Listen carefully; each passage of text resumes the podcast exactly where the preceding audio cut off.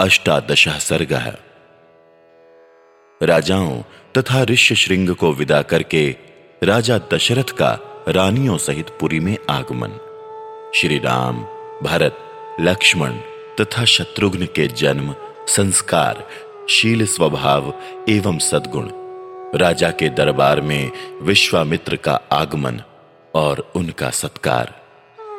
महामना राजा दशरथ का यज्ञ समाप्त होने पर देवता लोग अपना अपना भाग ले जैसे आए थे, वैसे ही लौट गए।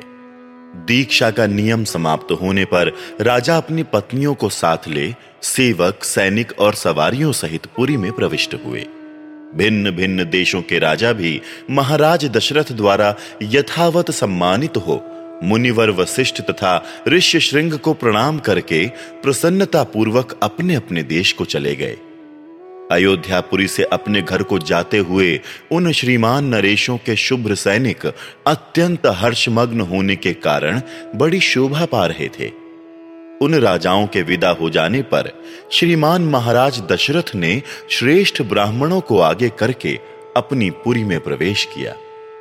राजा द्वारा अत्यंत सम्मानित हो ऋष्य श्रृंग मुनि भी शांता के साथ अपने स्थान को चले गए। उस समय सेवकों सहित बुद्धिमान महाराज दशरथ कुछ दूर तक उनके पीछे पीछे उन्हें पहुँचाने गए थे। इस प्रकार उन सब अतिथियों को विदा करके सफल मनोरथ हुए राजा दशरथ पुत्रोत्पत्ति की प्रतीक्षा करते हुए वहाँ बड़े सुख से रहने लगे। यज्ञ समाप्ति के पश्चात जब छह ऋतुएँ बीत गईं, तब बारहवें मास में चैत्र के शुक्ल पक्ष की नवमी तिथि को पुनर्वसु नक्षत्र एवं कर्क लग्न में कौशल्या देवी ने दिव्य लक्षणों से युक्त सर्वलोक वंदित जगदीश्वर श्री राम को जन्म दिया। उस समय पाँच ग्रह अपने अपने उच्च स्थानों में विद्यमान थे तथा लग्न में चंद्रमा के साथ बृहस्पति विराजमान थे। वो विष्णु रूप हविष्य या खीर के आधे भाग से प्रकट हुए थे। कौशल्या के महाभाग पुत्र श्री राम इक्ष्वाकु कुल का आनंद बढ़ाने वाले थे। उनके नेत्रों में कुछ कुछ लालिमा थी। उनके ओठ लाल, भुजाएँ बड़ी बड़ी और स्वर दुंदुभि के शब्द के समान गंभीर था।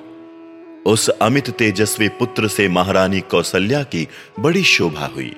ठीक उसी तरह, जैसे सुर श्रेष्ठ वज्रपाणी इंद्र से देव माता अदिति सुशोभित हुई थी। तदनंतर कैकेयी से सत्य पराक्रमी भरत का जन्म हुआ, जो साक्षात विष्णु के चतुर्थांश से भी न्यून भाग से प्रकट हुए थे। ये समस्त सद्गुणों से संपन्न थे। इसके बाद रानी सुमित्रा ने लक्ष्मण और शत्रुघ्न, इन दो पुत्रों को जन्म दिया। ये दोनों वीर साक्षात भगवान विष्णु के अर्ध भाग से संपन्न और सब प्रकार के अस्त्रों की विद्या में कुशल थे। भरत सदा प्रसन्न चित्त रहते थे। उनका जन्म पुष्य नक्षत्र तथा मीन लग्न में हुआ था। सुमित्रा के दोनों पुत्र आश्लेषा नक्षत्र और कर्क लग्न में उत्पन्न हुए थे। उस समय सूर्य अपने उच्च स्थान में विराजमान थे। राजा दशरथ के ये चारों महामनस्वी पुत्र पृथक पृथक गुणों से संपन्न और सुंदर थे। ये भाद्रपदा नामक चार तारों के समान कांतिमान थे। इनके जन्म के समय गंधर्वों ने मधुर गीत गाए। अप्सराओं ने नृत्य किया। देवताओं की दुंदुभियाँ बजने लगीं तथा आकाश से फूलों की वर्षा होने लगी। अयोध्या में बहुत बड़ा उत्सव हुआ। मनुष्यों की भारी भीड़ एकत्र हो गई। गलियाँ और सड़कें लोगों से खचाखच भरी थीं। बहुत से नट और नर्तक वहाँ अपनी कला दिखा रहे थे। वहाँ सब ओर गाने बजाने वाले तथा दूसरे लोगों के शब्द गूंज रहे थे। दीन दुखियों के लिए लुटाए गए सब प्रकार के रत्न वहाँ बिखरे पड़े थे। राजा दशरथ ने सूत, मागध और वंदी जनों को देने योग्य पुरस्कार दिए तथा ब्राह्मणों को धन एवं सहस्त्रों गोधन प्रदान किए। ग्यारह दिन बीतने पर महाराज ने बालकों का नामकरण संस्कार किया।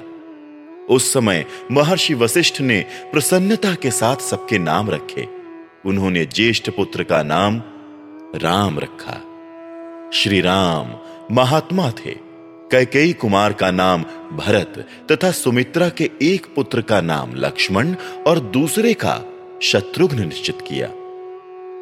राजा ने ब्राह्मणों, पुरवासियों तथा जनपद वासियों को भी भोजन कराया। ब्राह्मणों को बहुत से उज्जवल रत्न समूह दान किए। महर्षि वशिष्ठ ने समय समय पर राजा से उन बालकों के जात कर्म आदि सभी संस्कार करवाए थे। उन सब में श्री रामचंद्र जी ज्येष्ठ होने के साथ ही अपने कुल की कीर्ति ध्वजा को फहराने वाली पताका के समान थे। वो अपने पिता की प्रसन्नता बढ़ाने वाले थे। सभी भूतों के लिए वो स्वयं भू ब्रह्मा जी के समान विशेष प्रिय थे। राजा के सभी पुत्र, वेदों के विद्वान और शूरवीर थे। सब के सब लोक हितकारी कार्यों में संलग्न रहते थे। सभी ज्ञानवान और समस्त सद्गुणों से संपन्न थे। उनमें भी सत्य पराक्रमी श्री रामचंद्र जी सबसे अधिक तेजस्वी और सब लोगों के विशेष प्रिय थे।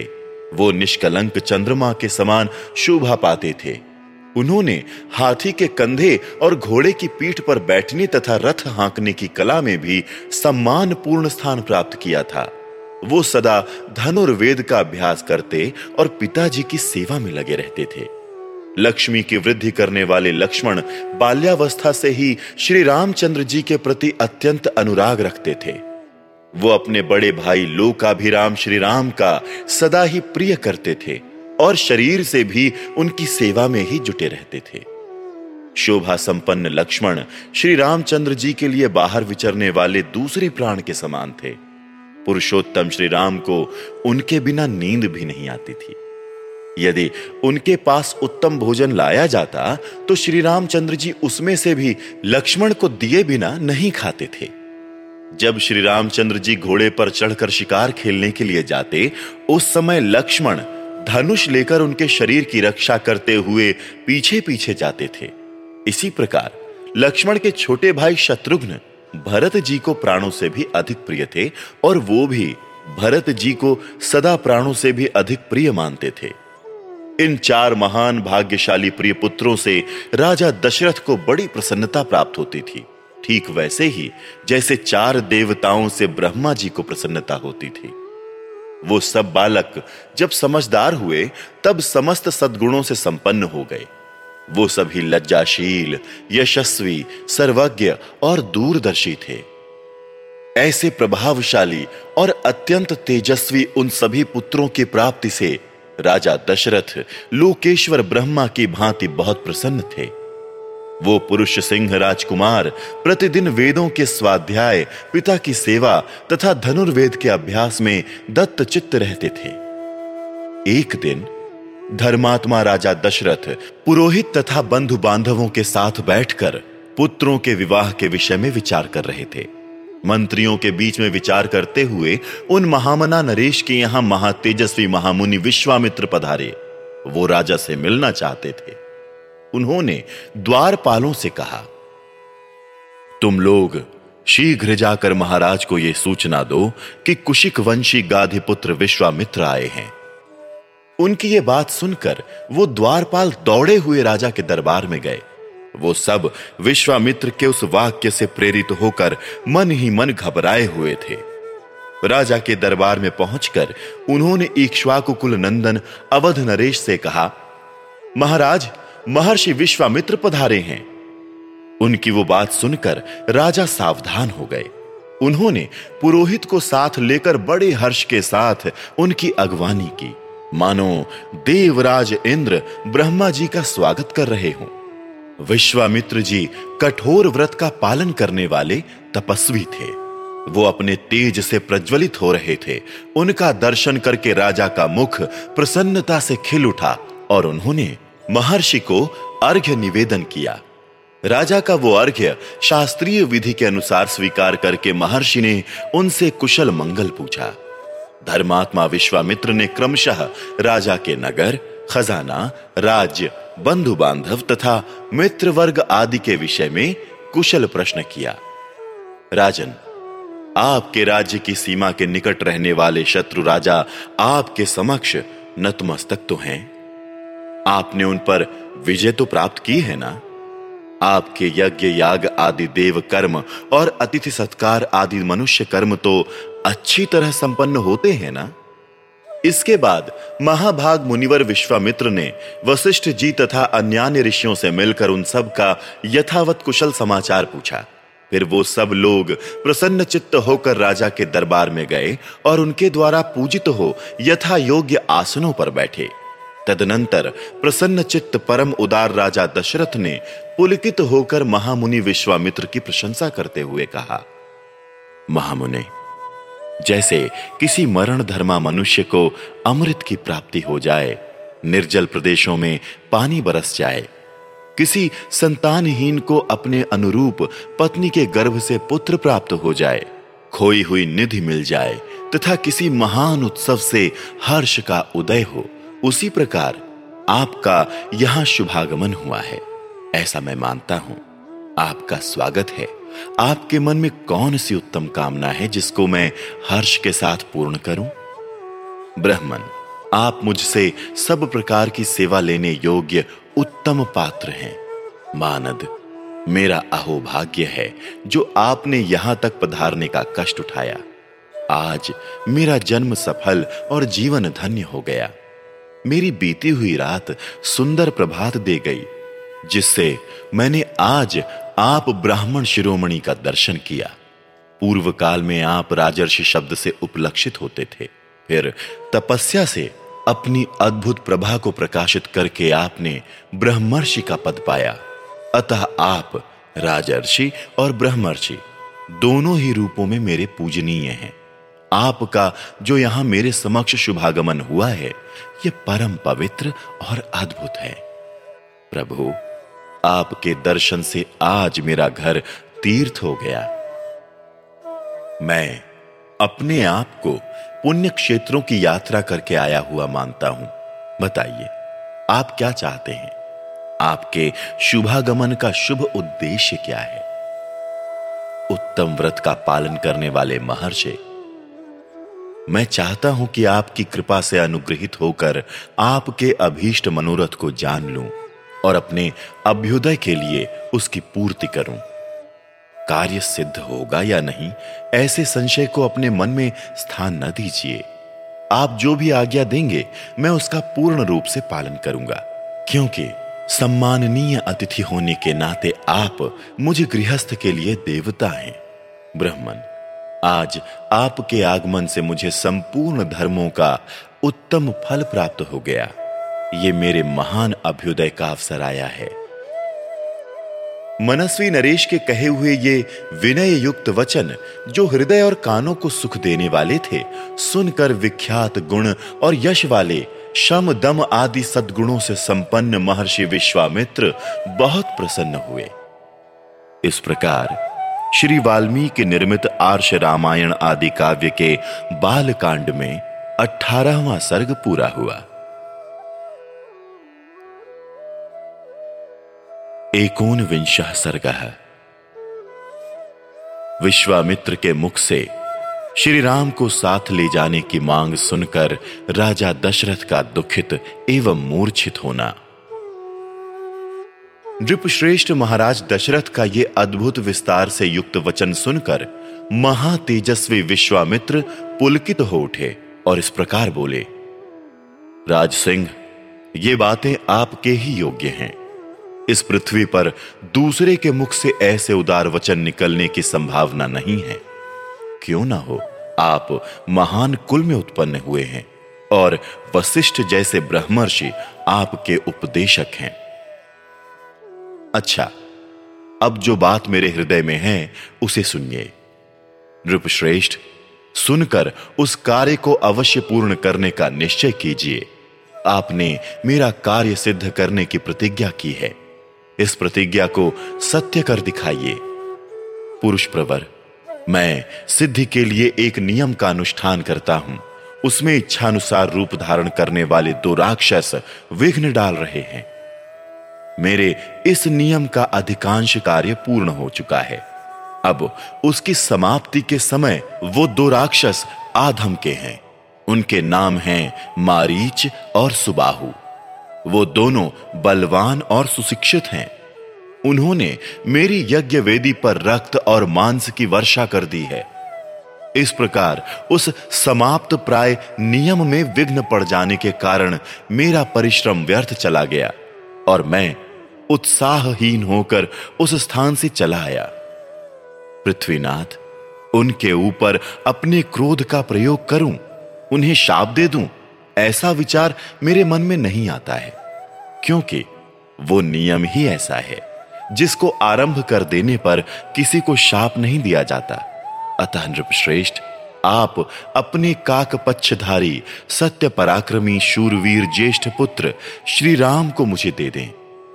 ये मुझसे सुरक्षित रहकर अपने दिव्य तेज से उन विघ्नकारी राक्षसों का नाश करने में समर्थ हैं। मैं इन्हें अनेक प्रकार का श्रेय प्रदान करूँगा। इसमें संशय नहीं है। उस श्रेय को पाकर ये तीनों लोकों में विख्यात होंगे। श्री राम के सामने आकर वो दोनों राक्षस किसी तरह ठहर नहीं सकते। इन रघुनंदन के सिवा दूसरा कोई पुरुष उन राक्षसों को मारने का साहस नहीं कर सकता। नृपश्रेष्ठ, अपने बल का घमंड रखने वाले वो दोनों पापी निशाचर कालपाश के अधीन हो गए हैं। अतः महात्मा श्री राम के सामने नहीं टिक सकते। भूपाल, आप पुत्र विषयक स्नेह को सामने ना लाइए। मैं आपसे प्रतिज्ञा पूर्वक कहता हूँ कि उन दोनों राक्षसों को इनके हाथ से मरा हुआ ही समझिए। सत्य पराक्रमी महात्मा श्री राम क्या हैं, ये मैं जानता हूँ। महातेजस्वी वशिष्ठ जी तथा ये अन्य तपस्वी भी जानते हैं।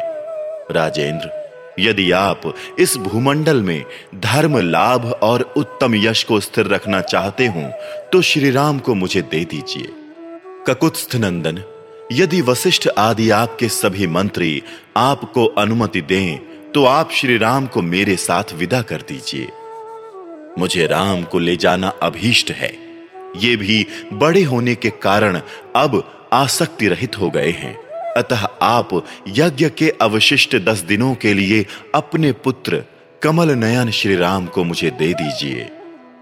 रघुनंदन आप ऐसा कीजिए जिससे मेरे यज्ञ का समय व्यतीत ना हो जाए। आपका कल्याण हो। आप अपने मन को शोक और चिंता में न डालिए। ये धर्म और अर्थ से युक्त वचन कहकर धर्मात्मा, महातेजस्वी, परम बुद्धिमान विश्वामित्र जी चुप हो गए। विश्वामित्र का ये शुभ वचन सुनकर महाराज दशरथ को पुत्र वियोग की आशंका से महान दुख हुआ। वो उससे पीड़ित हो सहसा काँप उठे और बेहोश हो गए। थोड़ी देर बाद जब उन्हें होश हुआ, तब वो भयभीत तो हो विषाद करने लगे। विश्वामित्र मुनि का वचन राजा के हृदय और मन को विदीर्ण करने वाला था। उसे सुनकर उनके मन में बड़ी व्यथा हुई। वो महामनस्वी महाराज अपने आसन से विचलित हो मूर्छित हो गए।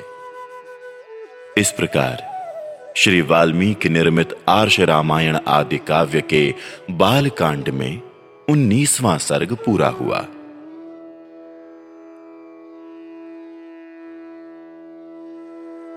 विंश सर्ग। राजा दशरथ का विश्वामित्र को अपना पुत्र देने से इनकार करना और विश्वामित्र का कुपित होना। विश्वामित्र जी का वचन सुनकर नृपश्रेष्ठ दशरथ दो घड़ी के लिए संज्ञा शून्य से हो गए। फिर सचेत होकर इस प्रकार बोले, महर्षि, मेरा कमल नयन राम अभी पूरे सोलह वर्ष का भी नहीं हुआ है। मैं इसमें राक्षसों के साथ युद्ध करने की योग्यता नहीं देखता। ये मेरी अक्षौहिणी सेना है, जिसका मैं पालक और स्वामी भी हूँ। इस सेना के साथ मैं स्वयं ही चलकर उन निशाचरों के साथ युद्ध करूँगा। ये मेरे शूरवीर सैनिक, जो अस्त्र विद्या में कुशल और पराक्रमी हैं, राक्षसों के साथ जूझने की योग्यता रखते हैं। अतः इन्हें ही ले जाइए। राम को ले जाना उचित नहीं होगा। मैं स्वयं ही हाथ में धनुष ले युद्ध के मुहाने पर रहकर आपके यज्ञ की रक्षा करूँगा। और जब तक इस शरीर में प्राण रहेंगे, तब तक निशाचरों के साथ लड़ता रहूँगा। मेरे द्वारा सुरक्षित होकर आपका नियमानुष्ठान बिना किसी विघ्न बाधा के पूर्ण होगा। अतः मैं ही वहाँ आपके साथ चलूँगा। आप राम को न ले जाइए।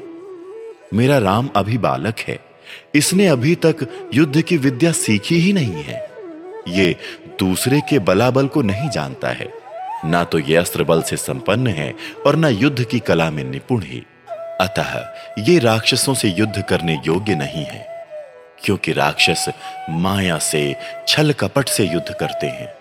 इसके सिवा राम से वियोग हो जाने पर मैं दो घड़ी भी जीवित नहीं रह सकता। मुनि श्रेष्ठ इसलिए आप मेरे राम को ना ले जाइए, अथवा ब्राह्मण। यदि आपकी इच्छा राम को ही ले जाने की हो तो चतुरंगिणी सेना के साथ मैं भी चलता हूँ। मेरे साथ इसे ले चलिए। कुशिक नंदन, मेरी अवस्था साठ हज़ार वर्ष की हो गई। इस बुढ़ापे में बड़ी कठिनाई से मुझे पुत्र की प्राप्ति हुई है। अतः आप राम को न ले जाइए। धर्म प्रधान राम मेरे चारों पुत्रों में ज्येष्ठ है। इसलिए उस पर मेरा प्रेम सबसे अधिक है। अतः आप राम को ना ले जाइए। वो राक्षस कैसे पराक्रमी है? किसके पुत्र हैं और कौन है? उनका डील डॉल कैसा है? मुनीश्वर, उनकी रक्षा कौन करते हैं? राम उन राक्षसों का सामना कैसे कर सकता है? ब्राह्मण मेरे सैनिकों को या स्वयं मुझे ही उन माया योधी राक्षसों का प्रतिकार कैसे करना चाहिए? भगवान, ये सारी बातें आप मुझे बताइए। उन दुष्टों के साथ युद्ध में मुझे कैसे खड़ा होना चाहिए? क्योंकि राक्षस बड़े बलाभिमानी होते हैं। राजा दशरथ की इस बात को सुनकर विश्वामित्र जी बोले, महाराज रावण नाम से प्रसिद्ध एक राक्षस है, जो महर्षि पुलस्त के कुल में उत्पन्न हुआ है। उसे ब्रह्मा जी से मुँह मांगा वरदान प्राप्त हुआ है, जिससे महान बलशाली और महापराक्रमी होकर बहुसंख्यक राक्षसों से घिरा हुआ वो निशाचर तीनों लोकों के निवासियों को अत्यंत कष्ट दे रहा है। सुना जाता है कि राक्षस राज रावण विश्रवा मुनि का औरस पुत्र तथा साक्षात कुबेर का भाई है। वो महाबली निशाचर इच्छा रहते हुए भी स्वयं आकर यज्ञ में विघ्न नहीं डालता। इसलिए उसी की प्रेरणा से दो महान बलवान राक्षस, मारीच और सुबाहु, यज्ञों में विघ्न डाला करते हैं। विश्वामित्र मुनि के ऐसा कहने पर राजा दशरथ उनसे इस प्रकार बोले मुनिवर, मैं उस दुरात्मा रावण के सामने युद्ध में नहीं ठहर सकता। धर्माज्ञ महर्षि, आप मेरे पुत्र पर तथा मुझ मंद भागी दशरथ पर भी कृपा कीजिए, क्योंकि आप मेरे देवता तथा गुरु हैं। युद्ध में रावण का वेग तो देवता, दानव, गंधर्व, यक्ष, गरुण और नाग भी नहीं सह सकते। फिर मनुष्यों की तो बात ही क्या है? मुनि श्रेष्ठ रावण समरांगण में बलवानों के बल का अपहरण कर लेता है। अतः मैं अपनी सेना और पुत्रों के साथ रहकर भी उससे तथा उसके सैनिकों से युद्ध करने में असमर्थ हूँ। ब्राह्मण, ये मेरा देवोपम पुत्र युद्ध की कला से सर्वथा अनभिज्ञ है। इसकी अवस्था भी अभी बहुत थोड़ी है, इसलिए मैं इसे किसी तरह नहीं दूँगा। मारीच और सुबाहु सुप्रसिद्ध दैत्य सुंद और उपसुंद के पुत्र हैं। वो दोनों युद्ध में यमराज के समान हैं। यदि वो ही आपके यज्ञ में विघ्न डालने वाले हैं तो मैं उनका सामना करने के लिए अपने पुत्र को नहीं दूँगा। क्योंकि वो दोनों प्रबल पराक्रमी और युद्ध विषयक उत्तम शिक्षा से संपन्न हैं। मैं उन दोनों में से किसी एक के साथ युद्ध करने के लिए अपने सुहृदों के साथ चलूँगा। अन्यथा, यदि आप मुझे न ले जाना चाहें तो मैं भाई बंधुओं सहित आपसे अनुनय विनय करूँगा कि आप राम को छोड़ दें। राजा दशरथ के ऐसे वचन सुनकर विप्रवर कुशिक नंदन विश्वामित्र के मन में महान क्रोध का आवेश हो आया। जैसे यज्ञशाला में अग्नि को भली भांति आहुति देकर घी की धारा से अभिषिक्त कर दिया जाए और वो प्रज्वलित हो उठे, उसी तरह अग्नि तुल्य तेजस्वी महर्षि विश्वामित्र भी क्रोध से जल उठे। इस प्रकार श्री वाल्मीकि निर्मित आर्ष रामायण आदि काव्य के बालकांड में बीसवां सर्ग पूरा हुआ।